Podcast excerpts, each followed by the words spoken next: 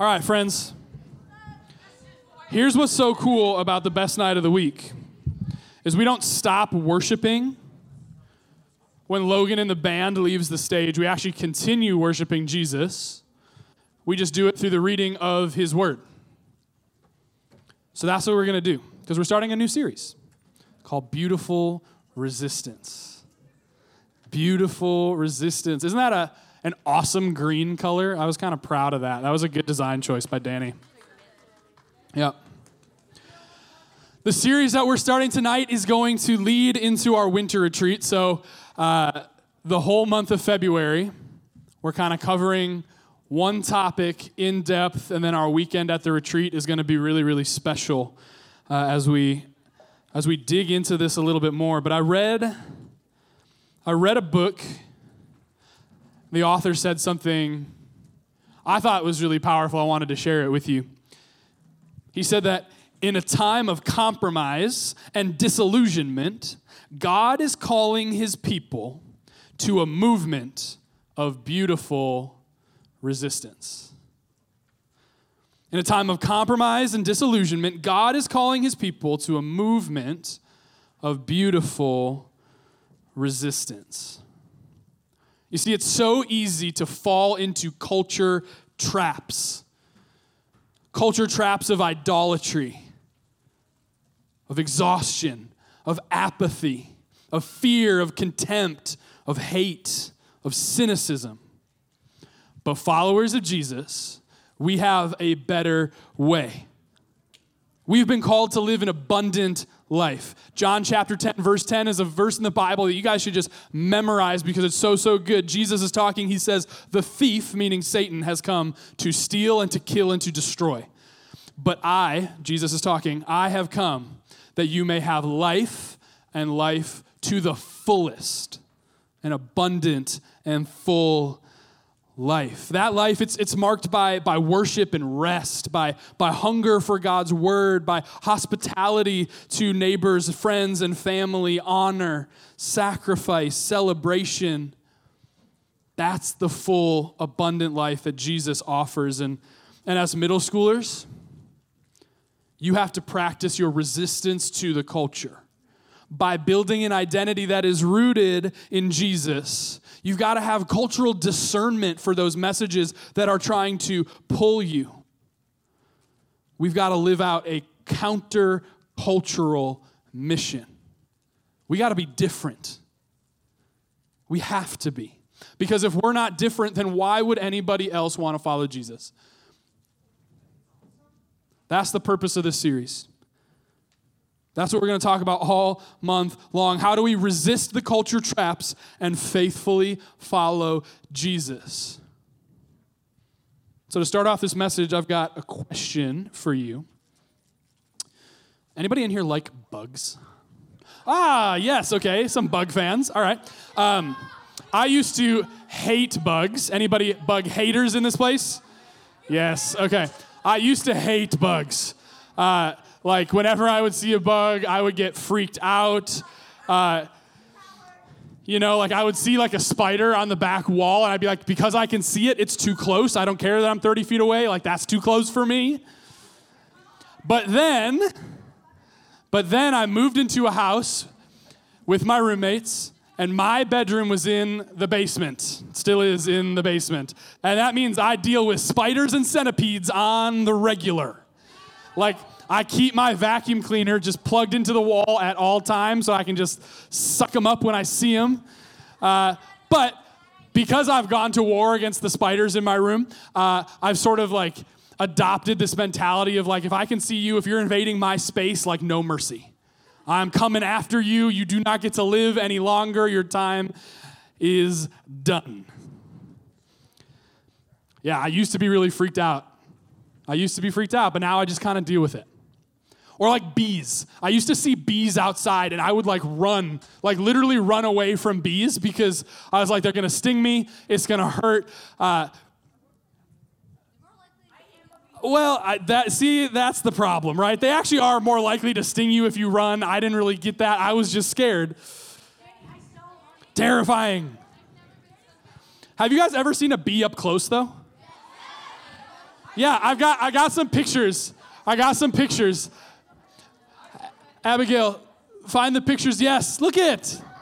No, it's like, oh, it's actually kind of cute. Oh, that's a spider. But hey, but hey, but look how interesting that is. Look how cool that is. That's like a little jumping spider. One of the little jumping spiders that you see. That's a bee. Okay. That's a bee. It's got pollen on it. Look at it. He's got like little hairs and fuzz. Once once I got like really up close and started seeing that bugs are actually like this. I mean, I don't pause. Pause. I do not hold bugs. Nope. I don't like pick them up and like look at them really close. But these photos that other people have taken, I can really appreciate. Look how cool that is. You get really like like like look how intricate the design. Like God made that. What? Do I like jazz? Like the music? That's a strange question to ask in the middle of my sermon. Look at how cool God must be to create things that are that small with that much detail. Bugs are actually pretty awesome. Bugs are actually pretty cool. And like bees are so valuable to our world, you guys. I don't know, that's okay. I don't need that. Okay. The title of tonight's message, the title of tonight's message is Honor Must Resist Contempt. Honor must resist contempt. Contempt is one of these strong pulls in our world. It's one of these culture traps that I started talking about at the beginning. To have contempt is to feel that someone is beneath you. Basically, that they are worthless, that, that you don't need to consider them at all. And we often don't even realize when we are slipping into contempt contempt for our siblings, contempt for our parents, contempt for people around us, even contempt for God. And honestly, guys, here, this is my youth pastor heart, all right? I try to be a student of you. I try to observe you and study what you are like so that I know best how to pastor you, to say the things from God's word that you need to hear. And as I have been observing next this year, I have seen the spirit of contempt among us, among you. But it's not too late to reverse course.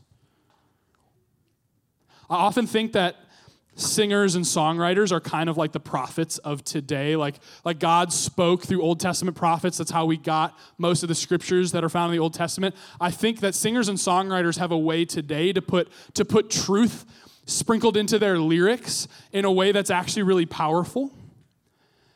And uh I heard a lyric that, that's going to tie into this message tonight. Um, it's a Taylor Swift lyric, actually, from her new album. Don't, I don't need your Taylor hate in this place. I don't need your Taylor cheers in this place. It just is what it is. Personally, I love Taylor. But here's the lyric. Here's the lyric Familiarity breeds contempt. Familiarity breeds contempt. It's this thought that the closer we get to something, the more familiar with it that we become, the easier it is to have contempt for it. But we resist contempt by showing honor. That's our big idea for tonight's message. It's the same as the title Honor must resist contempt. Honor must resist contempt. We're going to be looking at a text in the book of Numbers tonight.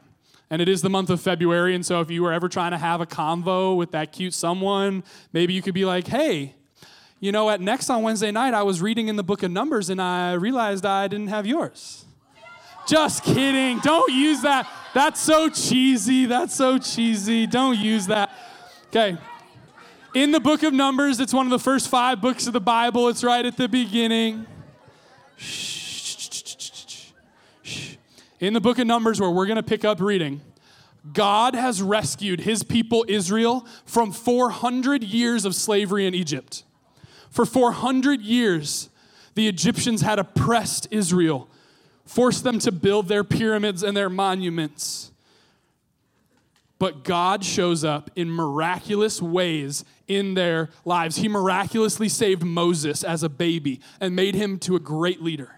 He miraculously showed his power to Pharaoh so that Israel would be let go. He miraculously parted the Red Sea so that God's people could escape walking on dry land. He, he miraculously fed Israel in the desert with manna, this bread that fell down from heaven. He miraculously led Israel as a pillar of cloud by day, a pillar of fire by night. His presence was with them, and he, he led them to a mountain called Mount Sinai. And there God met with Moses, and they, they got the terms of an agreement.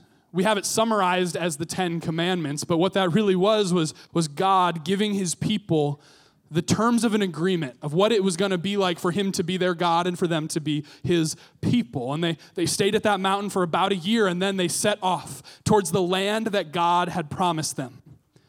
He said that he was going to bring them into a good and spacious land, a land flowing with milk and honey, a land where they could build homes and settle down. These slaves who had been slaves for 400 years were finally going to get their own place.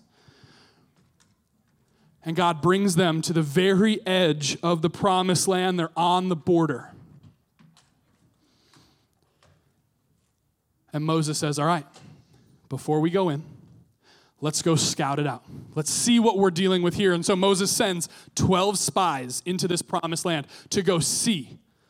To go see what it's like, go see what the people that are there are like, see what the cities are like, see what the produce is like. And these 12 spies, they go out for 40 days and 40 nights and then they come back. And 10 of those spies come back and they freak out.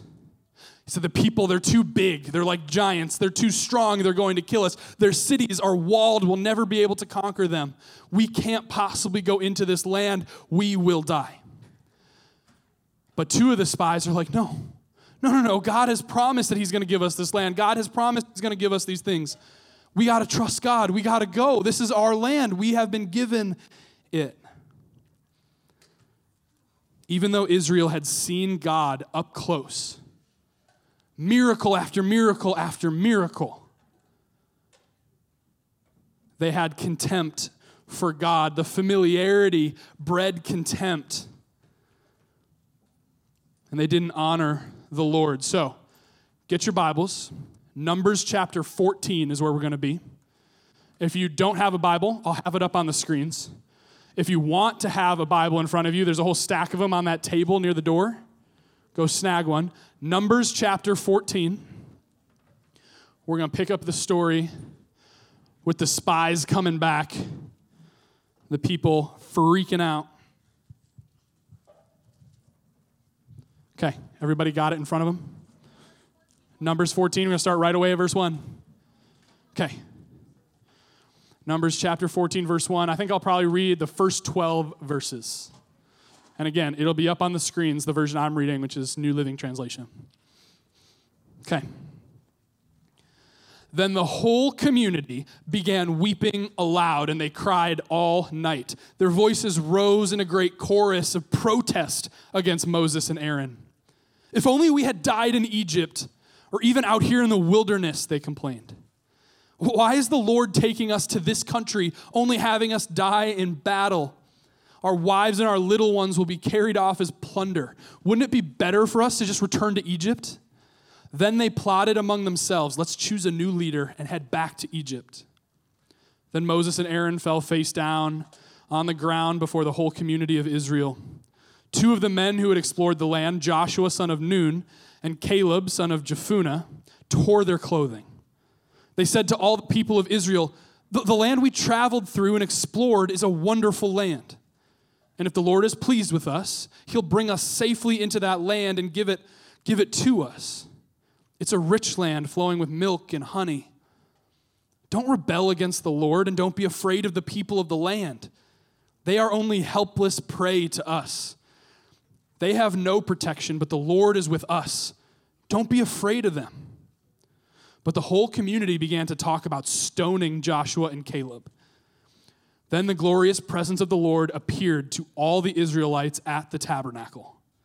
And the Lord said to Moses, How long will these people treat me with contempt? Will they never believe me, even after all the miraculous signs I have done among them? I will disown them and destroy them with a plague. Then I will make you into a nation greater and mightier than they are. Whoo boy honor must resist contempt. Here's how we do it. My first point tonight is get closer. Get closer. Remember the T Swift lyric familiarity breeds contempt. When you're so close to something for so long, it can lose its specialness. And that's exactly what has happened to the people of Israel as we're reading about it in Numbers 14. They had seen miracle after miracle after miracle. They had seen God up close and personal. But despite all of that, contempt for God grew in their hearts. All of a sudden, none of it was good enough anymore. They didn't want God anymore. They, they even said they wished that they were back in Egypt, that they had just died there. They'd rather be in slavery. Imagine having so much disregard for God and the things that He had done in your life, the things that were literally happening before your very eyes, that you would rather go back to where you had just been in slavery for 400 years instead of trusting God once again. Even after all the miracles, the people still didn't really believe God, they didn't honor God. See, the problem that they had it actually isn't being too close, it's not being close enough. Israel didn't need more distance from God, they didn't need fewer miracles, they didn't need to be away from his presence, they needed to get closer. They had allowed the things that God was doing around them to become commonplace. They stopped being amazed with how incredible God is. Familiarity bred contempt, but familiarity and closeness are not the same thing. When we really get close to God, we see rightly how valuable He is, how amazing He is, how beautiful He is. That's what honor is. Honor is recognizing the value of something and then treating it that way. And the best way to honor God, to recognize His value, is to get even closer. I wonder how often Israel's attitude towards God in that moment is something that we have in our own hearts. Like they said, they'd rather go back to Egypt than face the hard parts of like entering the promised land and even though God had promised that He was going to go with them and give them victory, they still wanted to go back to slavery because they thought that that would be easier. Is that you? Have you been thinking that it's easier to just not follow God? Have you been thinking that, you know, church is fun and, and all nice, next is pretty cool, but, but when push comes to shove, you'd rather just take the easy way out instead of following Jesus into what he has called you to? Like God has called you to purity, but it's just easier to stay in sin. God has called you to obedience, but it's easier to just, just do it the way that you want to do it. God's called you to be bold in sharing your faith with people who don't know Jesus, but it's easier to just stay quiet. God wants you to take those next steps, those hard steps, to go deeper in your faith, to get closer to Him. If you stay where you are, you run a very real risk of being just close enough to fall into the trap of contempt. Like we spend so much time around church, around God's word, around our brothers and sisters in Christ that we forget how special what we are doing right now in this moment really is. Around here, what do we call Wednesday nights? The best night of the week. Why is it the best night of the week? Because we gather together like this to worship Jesus. We are all giving up one night out of our week to come together and worship our King. And we do it every single week. If you want to make Wednesday nights the best night of the week, come here ready to honor God. We honor God in our worship by engaging our hearts and our minds in what we're singing and not distracting others. We honor God when we read His Word by putting the things into practice that we hear. It's called obedience. We honor God in our fellowship, the way that we hang out with one another, interact with one another, by recognizing that each person here is somebody that Jesus died for. Which is a perfect transition into my second point. Honor the Imago Dei. Honor the Imago Dei. One of the strongest pulls in our culture is to have contempt for other people. Remember, contempt is like looking down at somebody. And chances are you've either done this or been around this at some point earlier today. In your heart, you showed contempt for someone because you thought that they were beneath you. It makes me so sad to remember back to who I was in high school and the conversations that I would have around lunchroom tables with my friends. Like the way that we would make fun of people, treat people. Like I remember thinking less of people who had different interests than me. Like I was a football player, and so I'd make fun of like theater kids because we didn't share any interests. Like I remember thinking less of somebody because of the way that they dressed, like they weren't that cool or stylish. I remember thinking less of like the freshman class when I was a senior because they were like annoying or and, and, you know my brother was in that class that probably played into it but like that's where my heart was that's what my mind was like is i showed contempt for like everybody around me who wasn't like me. As followers of jesus we have to recognize the imago dei in every person. The, the imago dei it means the image of god. In the very, very first page of our Bible, when God is creating human beings, He says that we are making them in our very image, right? That human beings are made in the very image of God. That means that human beings have value and worth regardless of what has happened to them in their past or where they come from, regardless of what they're interested in or the way that they dress. People who are made in God's image are not deserving of contempt. Think about it this way. What's this? It's a $20 bill. Pretty crispy, folded a couple of times. Delaney, how much is this worth?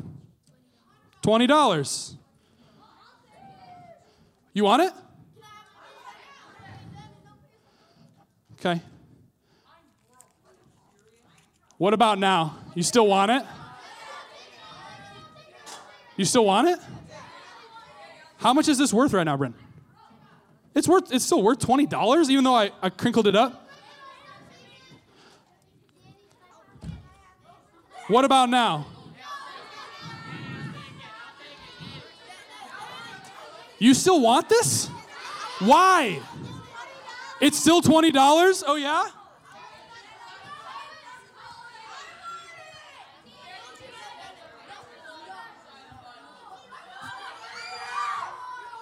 You still want this? Why? Because it's still worth $20 no matter what has been done to that dollar bill, no matter where it came from, it is still worth $20. You go to a store, the cashier is going to honor that as worth $20. That dollar bill has value and it will be honored. Do you get the image? You're making the connection? There's a command that we need to follow found in Romans chapter 12. I'm going to put it up on the screen. It's found in verse 10. Paul writes this He says, Love one another with brotherly affection, outdo one another in showing honor? What if instead of the culture trap of having contempt for other people, we instead made it like a friendly competition amongst ourselves to outdo one another in how much honor we show people? What if every single place that we went, we treated people with honor and dignity because they were made in the image of God. The server at the restaurant and the person at the drive through window. We show them honor by seeing them as someone made in the image of God. Like a business person dressed all nice and a homeless person sitting at a crosswalk asking for money, we show them both honor by treating them as someone made in the image of God. Your teachers at school, the small group leaders here at Next, outdo one another in showing honor by seeing them as somebody that Jesus died for. Someone that was made in the image of God and therefore has value and worth, no matter if they're like you or not like you. What if we showed as much honor to the custodians in this building as we showed to pastors? You guys know that I wear a few different hats around this place. One of them, obviously, is that I am the middle school pastor here. I'm also one of our custodians part time. No, no, no. I don't say that for claps. I say that to show you a little bit of my experience.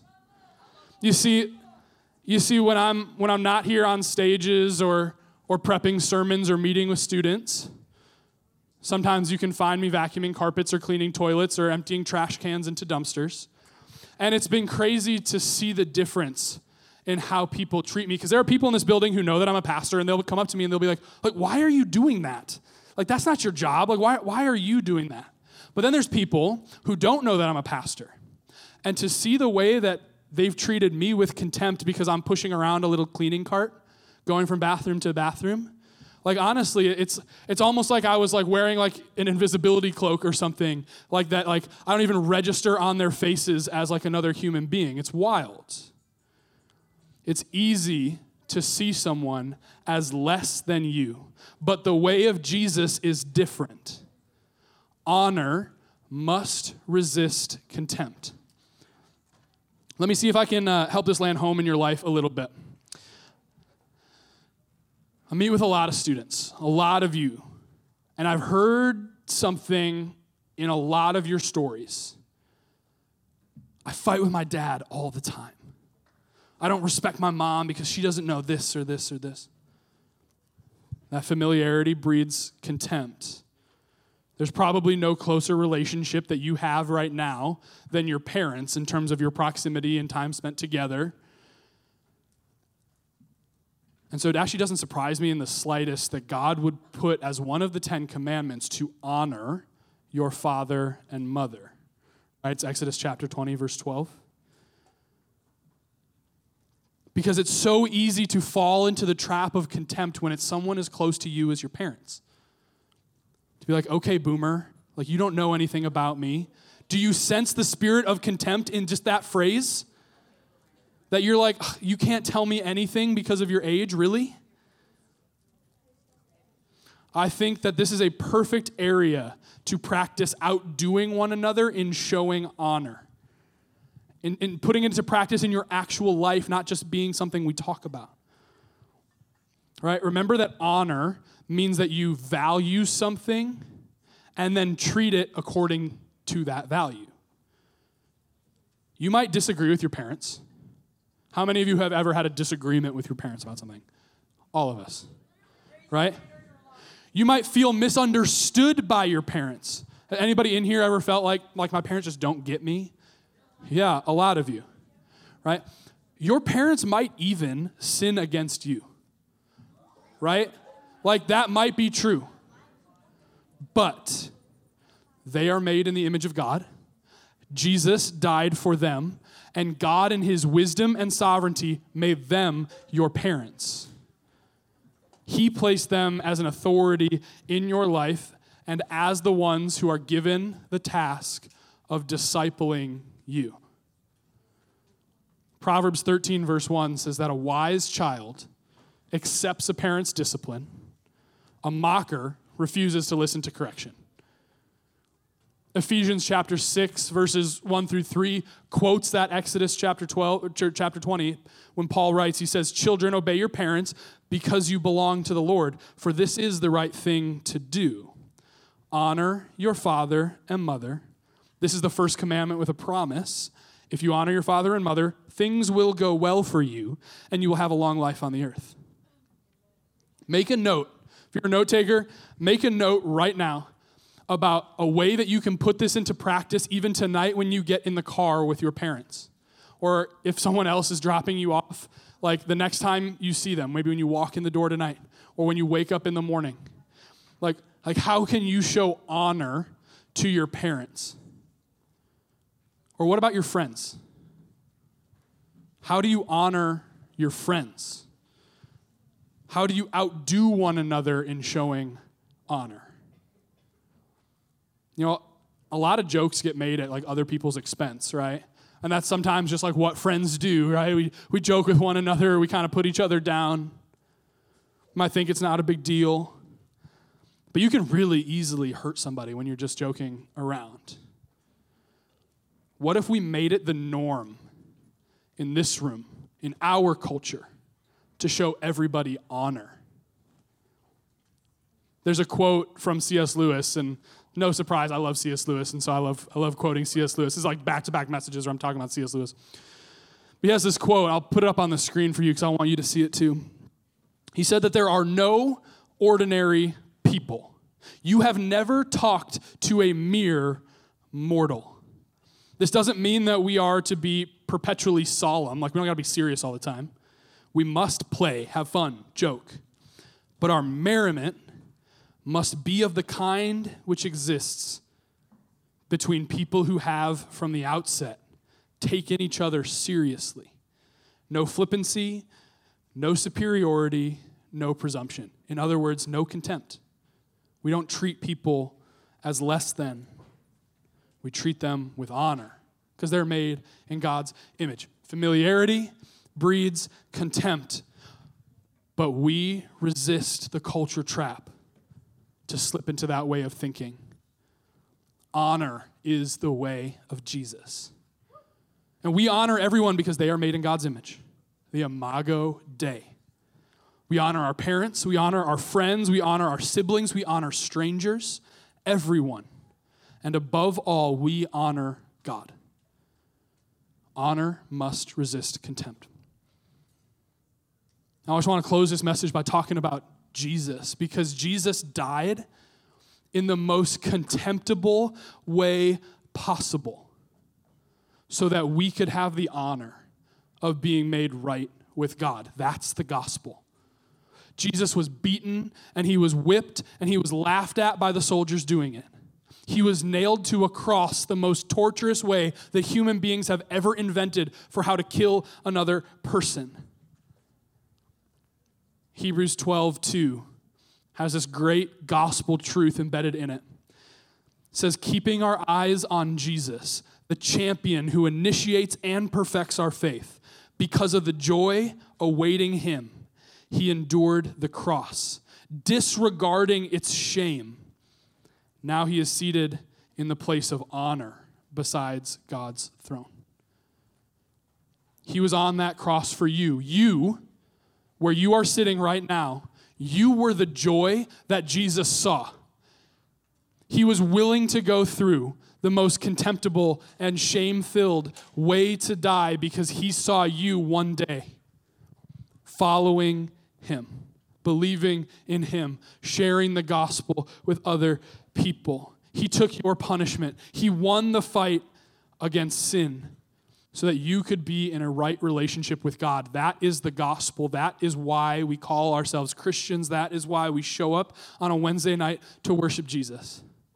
And if you don't know Jesus like that, but you want to, I would love to have a conversation with you. I know Grace would love to have a conversation with you. I know Jake would love to have a conversation with you. Your small group leader would love to have a conversation with you about what it looks like to follow Jesus. Because I promise you, I promise you, following Jesus changes everything. It changes the way that we live. We don't have to fall into culture traps like contempt anymore. We can live different. We can be different. We got a fun month ahead of us, including winter retreat, friends. I'm excited to continue studying God's word with you as we go through this series. So let me close by praying and we'll wrap up for the night. Lord Jesus, thank you that you've given us a different way. That we don't have to live like everybody else lives. We don't have to fall into these culture traps. We don't have to live by showing contempt for other people because you've given us a better way. So, Jesus, would you help us to honor you in the way that you deserve? Jesus, would you help us to honor people because you have created them in your image? God, would you give us grace for when we screw up and we don't do those things well? And Lord, if there's somebody in here who doesn't know you, God, would you not even let them go to sleep tonight until they've wrestled with what it would mean to know you as Lord and Savior of their lives? Thanks for the time that we've had tonight, Jesus. Thank you for the month that we have ahead. I pray all this in your name. Amen.